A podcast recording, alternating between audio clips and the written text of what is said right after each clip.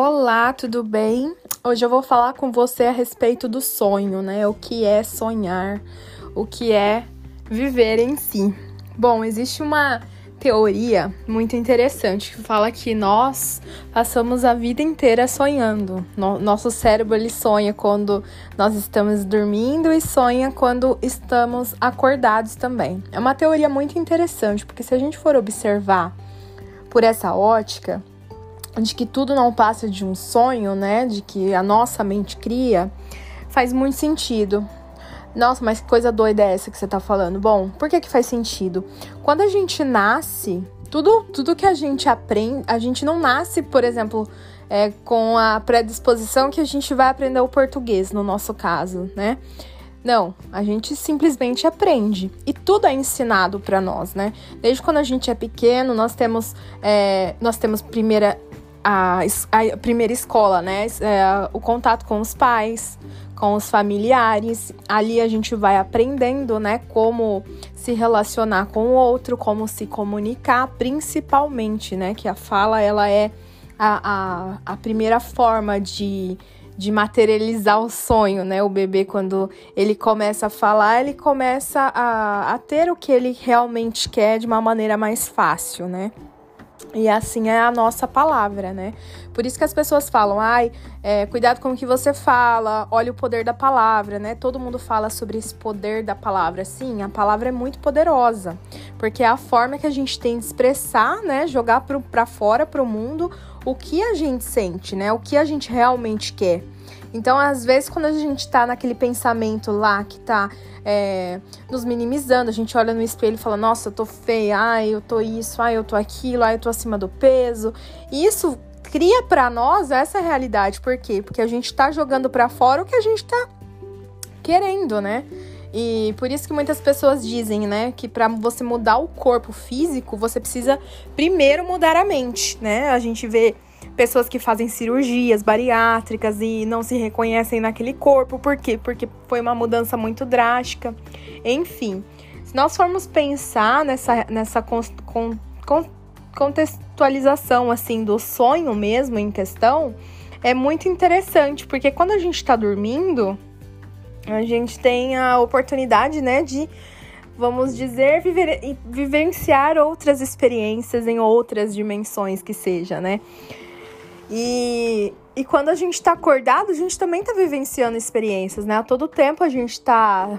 É, nós estamos nos conectando com pessoas, nós estamos sendo o centro da, da atenção. E é interessante quando a gente coloca nesse contexto de centro da atenção que as pessoas elas têm esse, esse essa sensação nata, né? Esse desejo nato de ser visto, de ser notado. Quando quando criança, né? Quando a gente percebe que uma criança tá querendo chamar atenção. Quando ela tá fazendo muita bagunça, quando ela tá faz a bagunça, olha para os pais e dá risada, por quê? Porque ela tá querendo esse afeto. Então, hoje, né, como adultos, nós buscamos isso de forma inconsciente nas coisas, né? E é, é muito engraçado porque quando a gente leva a vida no automático, né? A gente não reflete sobre as coisas, a gente não percebe isso, né? Não percebe o quanto é, nossa vida não realmente passa de um sonho mesmo, né? A gente sonha acordado, né? Quando a gente faz um plano, um projeto. E o que que vem? O que que eu venho aqui com esse assunto todo? Eu venho falar para você que a pessoa quando ela tá num estado não como eu posso expressar isso? Quando ela está depressiva, por exemplo, ela já não tem, ela perde essa capacidade de viver sonhando. Ela perde a capacidade de sentir prazer em viver a vida. Por quê? Porque para ela não faz na nada não faz sentido. Ela já não tem mais nem a força da palavra, porque ela já se, se degradou, né? Tanto é, usando essa esse sentimento, né? Esse sentimento de, de baixa vibração na vida dela, que ela já não tem esse poder do sonho, né? De sonhar acordada. E é uma reflexão que eu quero deixar para você começar a observar as pessoas à sua volta, porque nós nunca sabemos quem está doente. É engraçado que as pessoas depressivas, né? A gente vê aí vários relatos, né? Muitos suicídios acontecem por quê? Porque a pessoa ela não, não dá o, os sinais claros, né? São poucos sinais que a gente vai observando que a gente precisa estar sempre atentos, né? Para não perder as pessoas que a gente gosta, que a gente ama para essa doença. E assim como várias outras, né? Que eu vou, vou trazer aqui algumas reflexões para vocês também sobre outras doenças.